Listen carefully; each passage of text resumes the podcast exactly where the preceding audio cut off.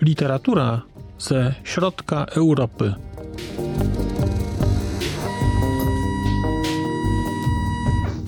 Podcast około książkowy. Dzień dobry. Witam Państwa w kolejnym odcinku podcastu Znak Litera Człowiek. Przed mikrofonem Marcin Piotrowski i zapraszam do kolejnej audycji. W ramach dzisiejszej audycji będę chciał opowiedzieć Państwu o imprezie, na której ostatnio byłem, o kinie na granicy, a właściwie o literaturze na granicy, bo na kinie byłem umownie, a na literaturze byłem mniej umownie, bardziej realnie. Więc chciałem się z Państwem podzielić kilkoma refleksjami i obserwacjami z tego festiwalu, dlatego że wydaje mi się, że rzecz jest bardzo interesująca i warto, żebyście Państwo rozważyli swój udział w roku przyszłym. I będę chciał opowiedzieć e, dzisiaj o trzech rzeczach, mianowicie o literaturze, o kinie i na koniec zrobić takie, takie krótkie podsumowanie. Ale zanim zacznę, to jeszcze bym powiedział, z jakimi oczekiwaniami ja jechałem mm, do tego Cieszyna. A jechałem z oczekiwaniami wysoce niesprecyzowanymi. To znaczy, znałem Cieszyn, bo od lat do Cieszyna jeżdżę i Cieszyn był dla mnie Cieszynem po prostu, miejscem, które bardzo lubię. Natomiast nigdy nie rozważałem jakoś poważnie udziału w tym, w tym festiwalu, w tym przeglądzie, dlatego że kino Aczkolwiek, jak mawiał Lenin, kino jest najważniejszą ze sztuk, no ale nie dla mnie. Nie, nie, bardzo rozumiem, nie posługuję się tym językiem wizualnym, więc zawsze gdzieś mi z tym kinem było nie po drodze. I mimo, że wielokrotnie słyszałem bardzo pozytywne opinie o kinie na granicy, no to jakoś nigdy się nie wybrałem. Natomiast e, w tym roku było inaczej, dlatego że gdzieś tam zostałem zainspirowany do udziału, do, do, do przyjazdu przez pana Andrzeja Godzińskiego, który o tym, o, o tym festiwalu literackim się wyrażał bardzo pozytywnie. Też znalazłem trochę informacji o tym festiwalu. Regularnie pojawiały się na drozdowisku u pani Teresy Drozdy, do którego to słuchania podcastu nieodmiennie Państwa mm, z, z, zachęcam. No i w końcu się zdecydowałem i pojechałem. I pojechałem z takim oczekiwaniem, że po prostu będę obcował jakoś z literaturą czeską w stopniu większym niż do tej pory, że być może uda mi się posłuchać czegoś nowego, być może uda mi się czegoś nowego nauczyć, poznać, jakoś rozszerzyć swoje rzeczy, swoje horyzonty. Trochę tak jechałem w celach poszukiwawczych. No i na koniec e, postaram się gdzieś odnieść do tych swoich oczekiwań mm, i zobaczymy, czy się, czy się udało. I zacznijmy może od części literackiej, no bo to jest podcast głównie o literaturze. O filmie jeszcze nie było. Na pewno będzie, bo w końcu tyle Bondów, że jakiś odcinek muszę o Bondach zrobić. Właściwie o każdym, właściwie kilka odcinków o każdym, ale nie uprzedzajmy faktów. Mm, więc zacznijmy od literatury. I ta literatura tutaj w kinie na granicy pojawia się na takich dwóch, bym powiedział, w dwóch obszarach, w dwóch wątkach. Pierwszy to jest dla mnie chyba największe odkrycie tego festiwalu. Mm, to jest wątek poetycki. Dlatego, że e, ja poezji niespecjalnie czytam i nie bardzo wiem, dlaczego tak jest. E, nawet e, w ramach poprzedniej pracy, kiedy mieliśmy takie spotkania czytelnicze, książkowe, literackie, poświęciliśmy jedno spotkanie poezji i poświęciliśmy to spotkanie poezji dlatego, że okazało się, że jeden z naszych kolegów po prostu pisze wiersze i je wydaje. I pamiętam, że kiedy rozmawialiśmy o tej poezji, to tak w sumie w takiej grupie większej doszliśmy do wniosku, że z niewiadomych przyczyn czytamy jej zdecydowanie za mało. To znaczy, niektórzy z nas, na przykład jak mówiący te słowa, ostatnio czytali w okolicach liceum i może jeszcze na studiach kilka wierszy, było to bardzo niedawno, ale nadal jednak jakiś czas temu.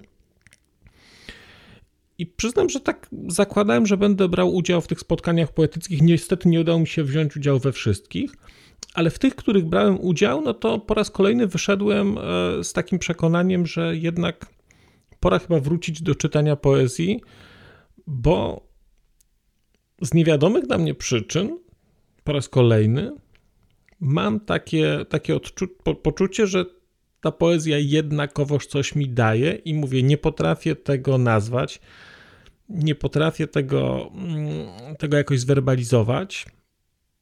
Mam, mam, takie, mam takie przekonanie, że, że teraz będzie inaczej. Ja mam takie przekonanie też dlatego, że, że miałem okazję nie tylko rozważać zakupienie czy poczytanie poezji, ale brać udział w spotkaniach, gdzie o tej poezji się mówiło, gdzie ta poezja też była czytana, gdzie poeci rozmawiali i okazało się, że mają do powiedzenia bardzo interesujące rzeczy w też dosyć interesujący sposób. Być może jest tak, że po prostu do, do poezji się dojrzewa i być może jest tak, że niektórzy dojrzewają później.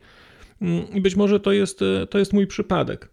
No, w Cieszynie to jest tak, że ten, te wątki poetyckie to był taki cykl, nazywał się Poezja w samo południe. I, i, miał, i, i to były spotkania e, z poetami mm, w, w, takim, w takiej kawiarni Kornel i Przyjaciele, miejscu fantastycznym. To jest taka księgarnia literacka, właściwie kawiarnia literacka bardziej. Mm, miejsce, gdzie można wypić kawę, zjeść ciastko. Y, to jest otoczone książkami, wszystko jest w ogóle fantastycznie zrobione i bardzo Państwa zachęcam do zajrzenia mm, y, chociażby na, na profil facebookowy Cornela i do śledzenia tego miejsca, bo to jest po prostu piękne miejsce z fantastycznymi ludźmi. I tam były spotkania poetyckie, tam poeci czytali swoje wiersze i tam też były z nimi, mm, tam też były z nimi spotkania. Ja brałem udział w jednym całym, i to było spotkanie y, y, z Jerzym Kronholdem, y, i w drugim częściowo, dlatego że gdzieś tam miałem jakieś, jakieś zobowiązania i, i się, w którym wyniosłem wcześniej. I to było spotkanie Zbigniewa Macheja ze Zbigniewem Pawlakiem. Oba te spotkania były dla mnie szalenie interesujące. Z obu wróciłem, wyszedłem dosyć zbudowany w taki sposób, no, jak może być zbudowany człowiek, który trochę odkrywa ponownie po latach poezję i odkrywa, że jednakowoż poza Herbertem, Szyborską i Różewiczem e, jednak są rzeczy, które nadal mogą mu się, nie wiem jak to powiedzieć, podobać, czy wyzwalać jakieś emocje, i które można jakoś rozumieć, no bo wydaje mi się, że większość osób, które nie czytają poezji, nie czytają jej tylko dlatego, że wydaje się, że to jest coś nie dla nich i że tej poezji nie będą rozumieć, gdyż pamiętają te lekcje, gdzie były myśli i uczucia wyrażane w wierszu pod tytułem i nie było wiadomo, co napisać, jakieś tam myśli i uczucia były wyrażane w tym wierszu, zwłaszcza, że powinny być jedynie słuszne, a jak się człowiek nie wiedział, jak trafić, to musiał się skupić na tym, że rymy żeńskie albo męskie. Więc tutaj nie było rymów męskich ani żeńskich, natomiast były bardzo interesujące, bardzo interesujące rozmowy i y, mówię, dla mnie to było duże, duże odkrycie i duże zaskoczenie, że ten temat jest dla mnie interesujący i nawet sobie jakieś tomiki przywiozłem i podejrzewam, że będę je czytał. I to był jeden wątek poetycki. Natomiast był też drugi wątek poetycki, i w ramach tego drugiego wątku to był taki cykl, który się nazywał Literacki Hyde Park. I to było spotkanie poetów, którzy rozmawiali o, o rzeczach różnych. E, o sąsiedztwie chyba konkretnie. To był, to był panel pod tytułem e, Sąsiedzi. To był panel, który był moderowany, moderowany przez Zofię Bałdygę, mm, która jest i poetką, ale też e, przede wszystkim przekłada i ten kontekst, który tutaj się bardzo istotny jest w, tym, w tej literaturze na granicy, to są przekłady. Więc e, pani Zofia jest też tłumaczką, tłumaczy, e, tłumaczy poezję czeską i słowacką. I tutaj mieliśmy rodzaj dyskusji, rodzaj rozmowy, takiego panelu na temat idei sąsiedztwa. Oczywiście to sąsiedztwo mm, no, dosyć jest. E, wszystkie właściwie rozmowy wokół sąsiedztwa, tutaj wokół obcości, wokół inności, były zdominowane przez jeden temat, i ten temat jest mniej więcej wiadomo jaki, bo tylko jeden temat de facto w tej chwili tak funkcjonuje. E, natomiast dla mnie chyba najbardziej interesujące i, i coś, co, coś, co zabieram ze sobą z tego festiwalu i sądzę, że zostanie mi na dłużej, to była definicja e, Europy Środkowej podana przez, czy, czy stworzona, czy zaprezentowana przez białoruskiego poetę Andrzeja Hadanowicza. I ja ją zacytuję gdzieś tak z pamięci, no bo sobie tego nie zapisałem, natomiast ona mniej więcej wyglądała tak, że Europa Środkowa to jest takie miejsce na świecie, w którym jeżeli się człowiek kładzie spać, to nie wie, czy obudzi się mm, w tym samym kraju i decyzja o tym, że ten kraj, że to miejsce już jest w innym kraju, nie, nie, nie zależy od nas. I wydaje mi się, że od dawna nie trafiłem na nic, na nic tak trafnie oddającego również przeze mnie odczuwaną środkowoeuropejskość i takie mm, i taki rodzaj tragizmu y, politycznego i społecznego mm, tego miejsca, w którym mieszkamy. Znakomita, znakomita rzecz. I, I to też mi tam bardzo, bardzo rezonowało. I mówię, i bardzo mi ten, ten, ta część poetycka się tutaj podobała i sądzę, że echa tego, to, to, to sądzę, że zostaną po prostu, bo myślę, że bo myślę, że, że, że gdzieś tam ten festiwal e, sprawił, że zacząłem nieco inaczej myśleć o poezji i nie tylko myśleć, ale po prostu miałem okazję w ramach tych, tych różnych rzeczy poetyckich gdzieś tam uczestniczyć i to no tak bardziej aktywnie bym powiedział, czytać, słuchać, e, rozmawiać i zobaczyłem, że to jest jednak warte. Ja wiem, że to jest żenujące dosyć, co mówię i, i, i każda osoba w, w miarę o jakimś wyższym poziomie rozwoju intelektualnego oraz emocjonalnego to wie, no ale mówiąc te słowa nie wiedział i dzięki Cieszynowi odkrył, odkryje ponownie poezję. Teraz przejdę może do tej głównej części, dla której jechałem do Cieszyna, mm, czyli do tego wątku, e, nazwijmy to, nie wiem jak to powiedzieć, no, prozy, prozy e, czy, czy literatury pięknej. I teraz tutaj było kilka, brałem udział w kilku, w kilku spotkaniach, w kilku panelach, w kilku rozmowach. Mm. I zacząłbym może od takiego, na który się chyba najbardziej nastawiałem, czyli takiego panelu reporterskiego, mm, w którym brał udział i Wojciech Jagielski, i Tomasz Forro, i Piotr Górecki, i Mirosław Karas.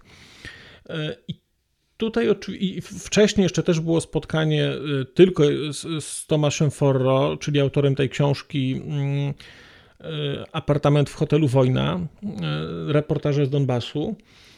To jest książka, która, która gdzieś tam u mnie się pojawiła już w podcaście jakiś czas temu i która zrobiła na mnie kolosalne wrażenie. I, no i oczywiście tutaj też temat był jeden i temat był no, właściwie jeden i ten sam, natomiast spojrzenia też były różne, no bo, bo, e, bo i Piotr Górecki z jego spojrzeniem na Kaukaz, i Wojciech Jagielski też z tym swoim spojrzeniem na, na, na wschód, e, bardzo istotnym, takim i, i głębokim. No bardzo, bardzo interesująca dyskusja, bardzo interesująca rozmowa. Też bardzo interesujące spotkanie z Tomaszem Forro, który który też był pytany trochę o kontynuację mm, tych wątków, które się w książce pojawiły i to też było szalenie, szalenie ciekawe, mm, jak, jak on mówił o tym, jak, ci, jak potoczyły się losy mm, bohaterów e, tej książki dalej, tych, tych oczywiście, o których udało się, udało się namierzyć.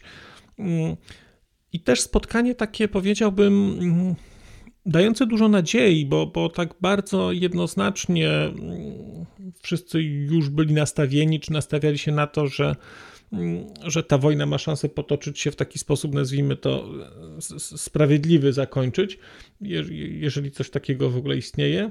Mm, I to spotkanie było dla mnie było trafione, w sensie ja, ja bardzo się tam, no, dla mnie to było szalenie interesujące, po to, na, to było takie spotkanie jedno z główniejszych, na które pojechałem, ono mnie nie, nie zawiodło zupełnie, natomiast to było takie, no dostałem to, czego oczekiwałem, mniej więcej to było i to było bardzo, i to było bardzo fajne. Natomiast takim spotkaniem, które, które gdzieś tam, na które się nastawiłem trochę, ale nie jakoś tak bardzo, to było spotkanie z Radką Denemarkową, a nie nastawiałem się na to spotkanie bardzo, tylko dlatego, że ja twórczości Radki Denemarkowej jeszcze nie znam i założyłem sobie, że e, jej książki będę czytał w czerwcu. E, I, no ale oczywiście na spotkanie się wybrałem. No i to był, i to był dla mnie hit w ogóle to spotkanie, dlatego że okazuje się, że warto uczestniczyć w spotkaniach z autorami, których się będzie czytać, nawet jeżeli nie znało się książek do tej pory, dlatego że spotkanie nie miało charakteru spoilowania, tylko dla mnie było fantastyczną, fantastycznym wprowadzeniem w taki bardzo głęboki kontekst kulturowy książek Denemarkowej i trochę mi pokazało też, czego się mogę mniej więcej po tej literaturze spodziewać. I to są, i to wydaje mi się, że to jest dla mnie bardzo, bardzo wartościowe, bo ja też będę się przed tymi książkami jeszcze lepiej w stanie mm, przygotować po to, żeby, mm, po to, żeby z tej literatury więcej wyciągnąć. E, I to było w ogóle świetne spotkanie. To było spotkanie pod tytułem Kobiety triumfują, dlatego że, mm, że spotkanie prowadziła Agata Wrubel a, a, a Agata Wróbel rozmawiała i z Radką Denemarkową, i z Agatą Czernikow. Jeżeli Państwo czytacie rzeczy czeskie, które ukazują się e, w polskich e, przekładach, no to zarówno e, nazwisko Czernikow, jak i Wróbel jest Państwu znane, no bo dość otworzyć dowolną książkę z kilku ostatnich lat i na pewno na którąś z tych, z tych tłumaczek Państwo traficie. No, no i muszę przyznać, że jak patrzyłem na tę, e, na tę ławkę, e, gdzie siedziała i Radka Denemarkowa, i Agata Wrubel, i Olga Czernikow, i, i pani Iza Schulz, która też to tłumaczyła, to przyznam, że miałem jako mężczyzna takie mm, poczucie no, pewnej, pewnego zdominowania tego obszaru translatorskiego przez e, kobiety i nawet się zastanawiałem i nadal się zastanawiam, i będę ten wątek e, inwestygował, ten temat, co to będzie znaczyło dla przekładów czeskiej literatury w Polsce, e, jeżeli mamy, e, jeżeli mamy tutaj mieliśmy dwie tłumaczki, o trzeciej tłumaczce, czyli o Ani Maślance też powiem za chwilę.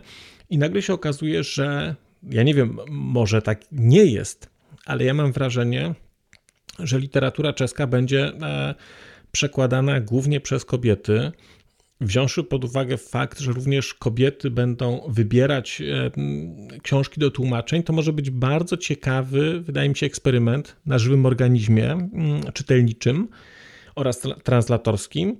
E, I nie wiem, co z tego wyniknie, ale anonsuję tylko, e, tylko zjawisko, bo ono niewątpliwie istnieje. No ale wracając do radki denemarkowej, to kiedy mówiłem o książkach Szkworeckiego, to dosyć regularnie gdzieś tam się pojawiał ten wątek relacji czesko-niemieckich w czasie II wojny. Trochę po, natomiast miałem takie poczucie, że, że to jest pewien, pewnego rodzaju trup w, w szafie czeskiej i że to nie jest tak oczywiste i że to, co pokazał Szkworecki, to on pokazał tylko jedną stronę tego. A te rzeczy, które pokazuje Radka Denemarkowa w tych książkach, i no, tak się domyślam, natomiast z tej rozmowy wynikało, dla mnie to było bardzo, bardzo interesujące, bo to pokazywało, że ta historia nie jest taka bardzo jednoznaczna i że to nie jest tak, że tam są tylko jedni dobrzy, a drudzy są źli i że każdy ma jednak w tej Europie Środkowej każdy ma swoje grzeszki, a niektórzy mają nawet grzechy. I jeżeli ja mam czasami pretensje do swojego kraju, do swoich rodaków o różne rzeczy, które wydarzały się w przeszłości, no to pretensje też do siebie mogą mieć Czesi. I cały ten wątek relacji czesko-niemieckich, e, czesko-żydowskich, niemiecko-żydowskich na terenie Czech tutaj był dla mnie bardzo, bardzo interesujący. I to już mi teraz pokazuje, że, mm, że historia nie jest oczywista. I to jest taka refleksja, którą bardzo lubię. Jak słyszę, że historia nie jest oczywista, to jest to wspaniała rzecz, bo ja wiem o tym. I mi się to, i mi się to bardzo podoba. Mi się to bardzo, ja, ja teraz nie mogę się doczekać tych książek Denemarkowej, um, dlatego że no, bardzo, może to jest złe słowo, że lubię, ale Uważam, że jest dużą wartością odkrywanie ceny, jaką się płaci za coś, a Czesi z racji historii, która się u nich wydarzyła, no mnóstwo, mnóstwo wygrali, ale też teraz się okazuje dla mnie, bo ja wiedziałem, że nie, nie ma darmowych lunchy, że za coś, za, za, za wszystko się płaci, no i teraz podejrzewam, że będę miał historię mm, pokazujące, jak się płaci, bo na razie widziałem tylko, co się zyskuje, na przykład z książek, z książek Szkworeckiego. To była, to była historia o tych zyskach. a teraz będzie historia o tym, o, o cenie, którą, która tutaj jest. Szalenie, szalenie interesujące wątki rozliczeniowe, wątki pojednaniowe. Mm, bardzo, bardzo czekam na ten, na ten czerwiec. No, ni niestety nie mam jeszcze nie mam jeszcze najważniejszej książki, czy tej najgłośniejszej książki Denemarkowej, czyli Pieniędzy od Hitlera. No ale cóż, y, jeżeli Państwo jesteście tak jak ja wśród tej grupy osób, które dwa razy dziennie wchodzą na Allegro i sprawdzają, czy jakiś frajer tego nie sprzedaje, no to spieszę donieść, że y, jest zapowiedziane wznowienie, a właściwie nowy przekład, y, czy, czy ulepszony przekład pieniędzy od Hitlera, chyba na rok przyszły, no ale do przyszłego roku jeszcze trochę. No, można oczywiście pożyczyć z biblioteki, no ale nie mieć takiej książki, no wstyd. Więc, e, więc proszę uprzejmie nie sprawdzać na Allegro, bo ja sprawdzam i ja kupię, jeżeli się e, pojawi. I to był wątek Radki Denemarkowej, bardzo, bardzo interesujący. Dla mnie to było, dla mnie to było, mimo że się nie spodziewałem, to było to dla mnie e, chyba najbardziej interesujące z tych spotkań, w których brałem udział. Mm, I tak. I tak, ach, i teraz mamy, i teraz mamy fantastyczną rozmowę, a, mm, fantastyczną rozmowę Teresy Drezdy z Andrzejem Jagodzińskim o siódmym życiorysie Oty Filipa. I to jest książka, o której ja już mm, opowiadałem na, na, na, w podcaście, był o tym odcinek. Ja się w ogóle na tę rozmowę spóźniłem, bo, bo byłem w kinie, ale mam zwolnienie, mam usprawiedliwienie, bo byłem w kinie na filmie, który zrobił na mnie bardzo duże wrażenie, o którym zaraz opowiem. E, I to też jest taki wątek, e, ta, ta rozmowa Teresy Drozdy i Andrzeja Godzińskiego, to, było, to też dla mnie bardzo interesujący wątek, nadal eksplorujący historie czesko-niemieckie, ale w trochę innym wydaniu, bo, mm, bo tutaj fantastycznie Andrzej Godziński opowiadał o, o tym, jak się tłumaczy, e, mimo że ten przekład, przekład Mm, siódmego życiorysu to, to nie jest jego przekład, tylko to jest przekład Jana Stachowskiego, to, no to, to było mnóstwo tutaj opowieści o tym, jak pisał Ota Filip. On pisał rzeczy na przykład po niemiecku, potem przekładał na czeski, potem z tego czeskiego uważał, że jest lepsze, przekładał z powrotem na niemiecki, poprawiał, to jest, to jest takie w kółko, w kółko poprawianie i dla mnie szalenie interesujący taki też wątek tego, takiej tożsamości językowej pisarza. Znaczy, pisarz czeski mieszkający od lat w Niemczech pisze książki po niemiecku. E, na próby przeniesienia go, czy, czy ściągnięcia go, żeby mieszkał w Czechach, on jednak rezygnuje z tego, dlatego że większość jego znajomych już mieszka w Niemczech, nie w Czechach, ale nadal uważa się za pisarza czeskiego. No, fantastyczna historia. No i też bardzo ciekawe, bardzo ciekawe takie, takie sugestie Andrzeja Gocińskiego dotyczące mm, dotyczące przekładów o Filipa, no bo y, i to, to, to jest taki, taki chichot historii, że czeski pisarz y, wymaga, wymaga tłumaczy y, germanistów, bo pisze po niemiecku. I jak sobie zacząłem teraz przeglądać jeszcze rzeczy o tych Filipa, które są po niemiecku, no to na przykład trafiłem na, na książkę o Kandińskim, The Russenhaus, Das Russenhaus. Rany boskie, książka o Kandińskim, napisana przez Ote Filipa i to jest po niemiecku. I kto to przetłumaczy? I kto to przetłumaczy? O Kandińskim książka, proszę Państwa. No ale taka książka jest. No może jak Państwo władacie mową Goethego, to możecie sobie to możecie sobie przeczytać. Dla mnie też szalenie takie mm, było ciekawe z tego, mm, z tego panelu, z tej rozmowy, była informacja, że, że Teatr Narodowy Morawsko-Śląski, czyli Narodni Diwadlo Morawsko-Sleskie, jeżeli dobrze mówię, znaczy źle mówię, ale chciałem błysnąć, mm, y, wystawia adaptację, i to jest od niedawna całkiem adaptację w niebo wstopienia Lojska Lapaczka, i ja na ten spektakl się na pewno wybiorę. Znaczy, w, w maju nie dam rady, w czerwcu też nie dam rady, bo tam jest chyba tylko jeden termin czerwcowy, ale na pewno pojadę.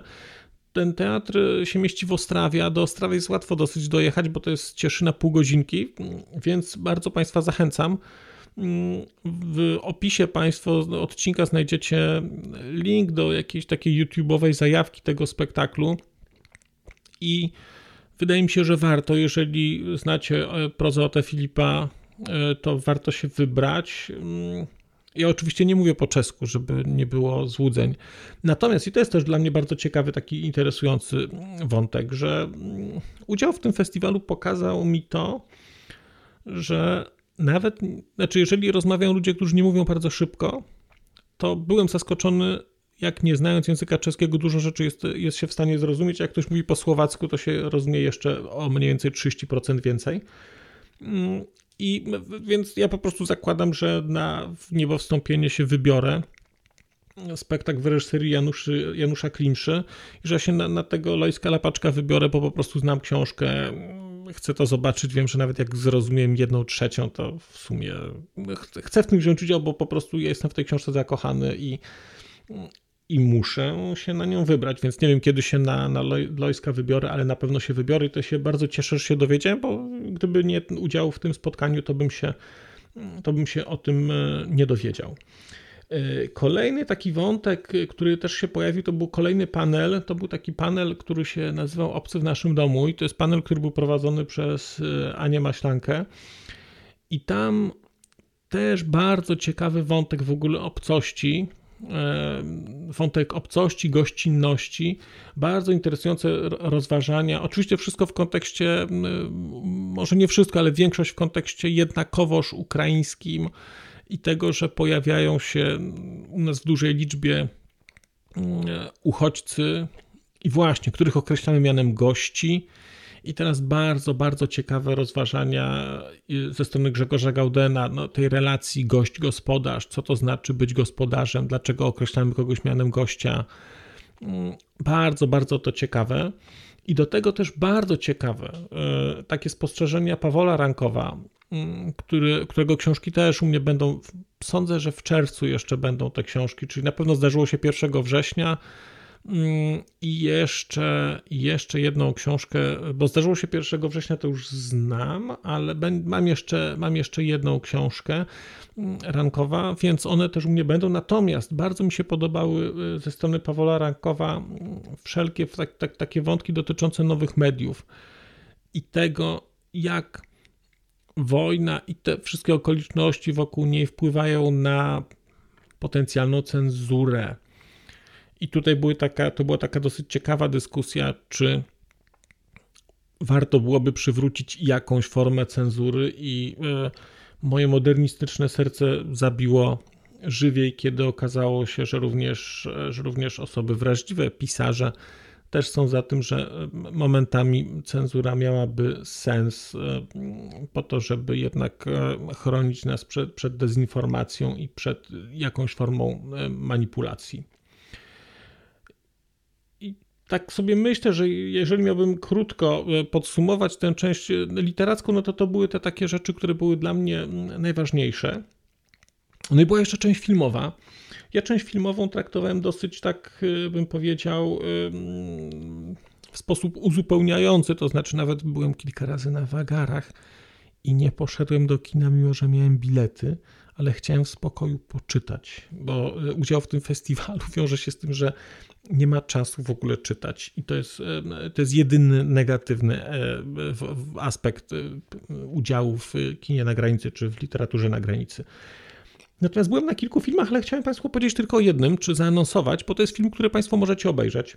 Mm, bo to jest film, który jest na Netflixie.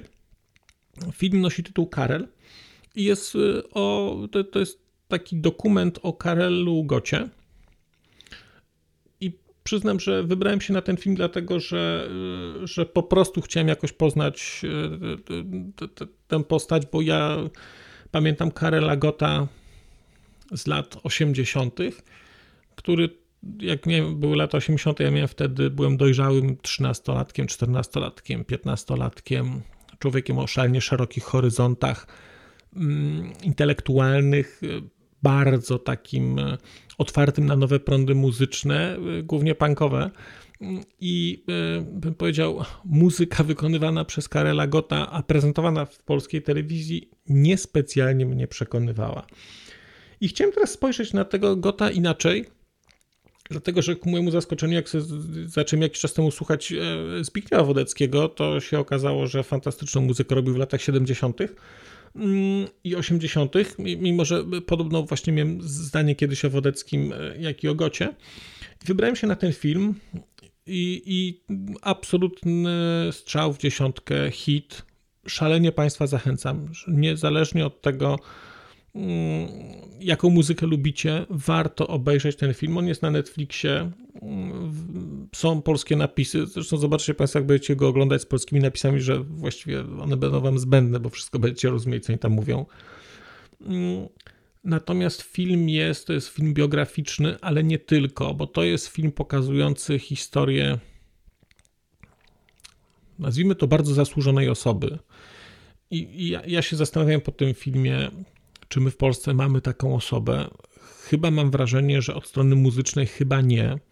Wydaje mi się, że gdzieś, jak, jak się zastanawiam, zastanawialiśmy się z moją małżonką, kim w Polsce, kto w Polsce mógłby taką, w tej chwili w takiej roli być, to wydaje mi się, że to do jakiegoś stopnia byłaby chyba Irena Santor. Mm, patrząc na wiek i trochę na, na, na, na, na taką na długość kariery muzycznej, ale to nie jest to. Znaczy, jeżeli Państwo sobie obejrzycie film Karel zobaczycie trzy pokolenia e, z jednej rodziny będące na koncercie, zobaczycie dzieciaki w wieku 10-11 lat, które wrzucają rzeczy mm, przy użyciu chyba, nie wiem czego tam, Instagrama, czy TikToka, czy czegokolwiek takiego, e, jakichś, tych, takich, tych takich komunikatorów, z których korzystają dzieciaki i cieszące się z tego, że są na Karelu Gocie, to wydaje mi się, że my w Polsce nie mamy takiego artysty. I ten film jest pod tym względem wspaniały, bo on pokazuje i artystę, ale on też pokazuje człowieka. I jednocześnie ten film jest taki szalenie czeski, e, w takim pomieszaniu, zmieszaniu rzeczy takich pozytywnych oraz takich bardzo trudnych tematów. Wydaje mi się, że wybitne kino, znaczy ja się na kinie nie znam, ale jak dla mnie było wybitne kino. Warto też powiedzieć, że, że byście, jak Państwo będziecie ten film oglądać, że przydadzą się chusteczki. No właściwie dużo chusteczek się przyda. Dlatego, że jest ten film poruszający i jest wzruszający i jest ta, taki, taką opowieścią o życiu. Fantastyczna rzecz, fantastyczna rzecz. Bardzo Państwa zachęcam. I z powodu tego fi filmu spóźniłem się na dyskusję o o, y, znaczy na rozmowę Teresy Drozdy z Andrzejem Jagodzińskim o, o, o Cie Filipie, mm, ale powiem szczerze, nie żałuję, bo, y, bo po prostu normalnie bym nie wiedział o tym filmie. A, a teraz wiem, sprawdziłem, jest na Netflixie, rewelacyjna rzecz i jestem nim zachwycony.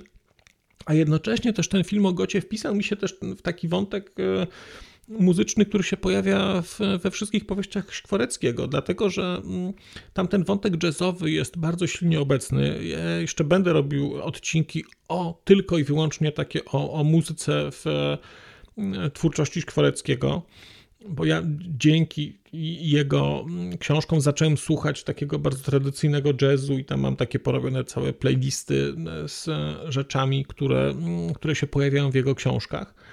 Natomiast to jest tak, że ja byłem tym zaskoczony, ale wydawało mi się jakoś to trochę dziwne, ale takie nie dziwne, jakoś gdzieś tam w tle to u mnie było, że jest druga wojna i tam się w Czechach się gra jazz. E, uczniowie w liceum se grają jazz. I jak teraz się to weźmie pod uwagę, i też w kontekście te, tego, co mówiłem o radce, że, że ta wojna wyglądała, okupacja wyglądała w Czechach inaczej to potem nie jest dziwne, że gdzieś w Czechach pojawi się, pojawia się taki Karel Gott, bo to, są, bo to jest kraj, który budował na innej kulturze muzycznej bezpośrednio e, po wojnie, bo właściwie tam była pewna, pewna ciągłość. Mm, więc taki wątek w ogóle też dla mnie interesujący bardzo historii i jazzu czeskiego i takiej też czeskiej piosenki mm, nazwijmy to aktorskiej, czy takiej teatralnej, też dla mnie to są takie rzeczy, które, które gdzieś tam będą się rozwijać. Też wróciłem z dwiema książkami o Karel, Karelu Gocie po czesku i też oczywiście ku mojemu zaskoczeniu daje się je całkowicie normalnie czytać. To znaczy no, może jeszcze troszeczkę im brakuje do zawodowego tłumacza, ale jakoś, ale jakoś te książki się czyta. Jak to są książki, książka biograficzna, to zasadniczo wiadomo o co chodzi w niej, jak się, jak się ją czyta. Jestem z tego powodu bardzo zadowolony, że sobie je kupiłem. Miałem tego nie robić, ale nie mogę odmówić sobie tej przyjemności. Szanowni Państwo, Karel Gott.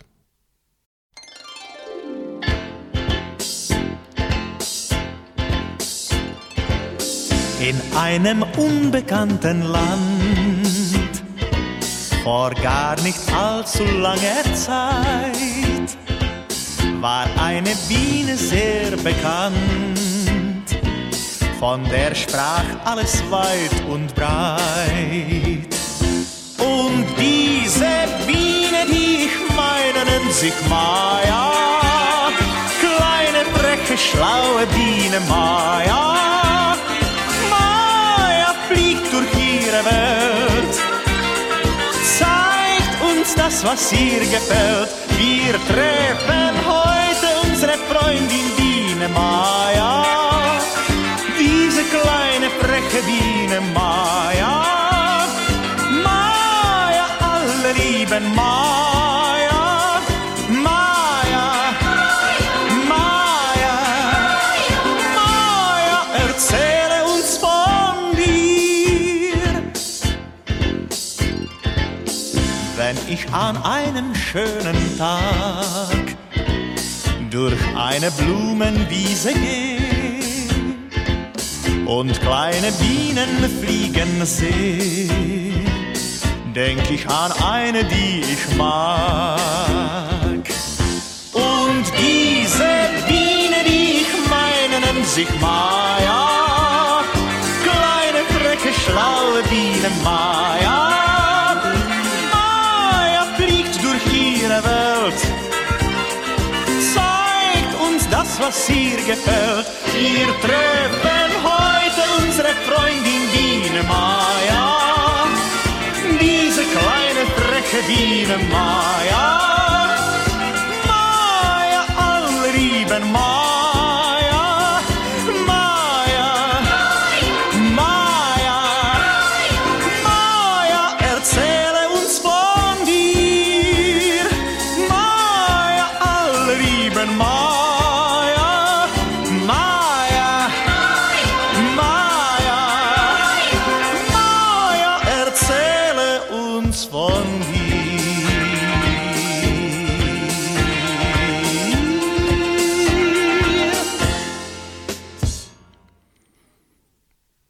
teraz możemy wrócić do głównego nurtu rozważań.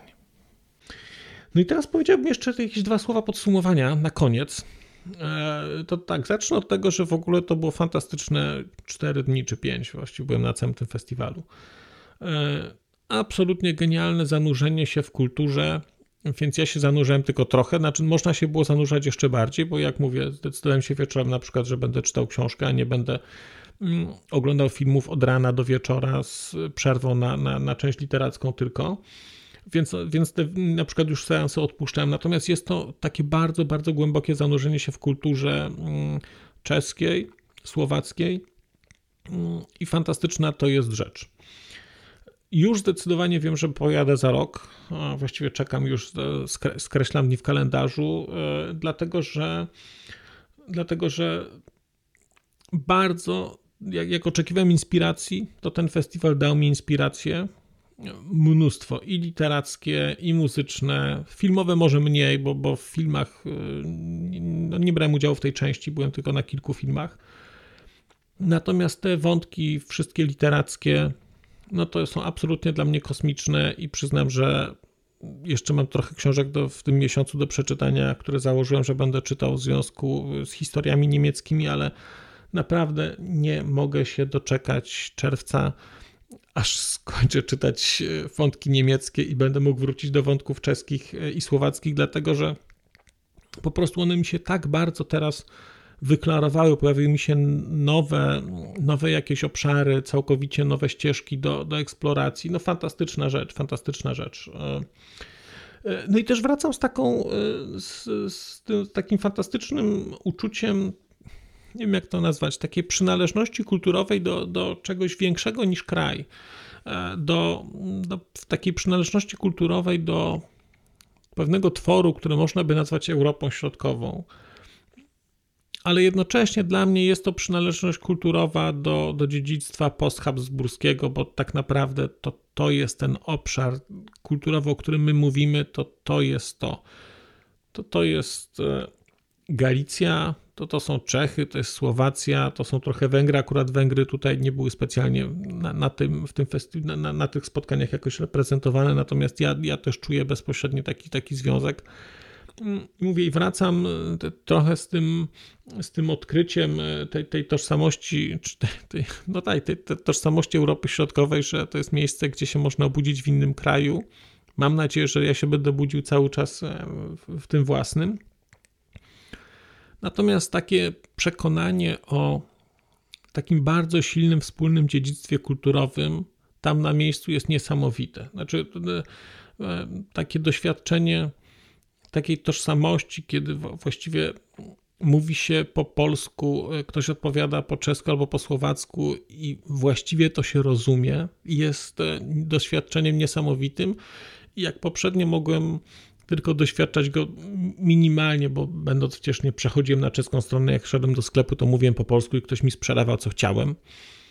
O tyle tutaj ludzie rozmawiający o kulturze, ludzie rozmawiający o historii, o polityce, o społeczeństwie, o przyszłości, mówiący w swoich własnych językach i, i mimo to, że to są języki różne, to jednak są tak bardzo podobne i tak dużo się z tego rozumie, jest szalenie, szalenie budujące i te, przenikanie się tych kultur jest, jest fantastyczne.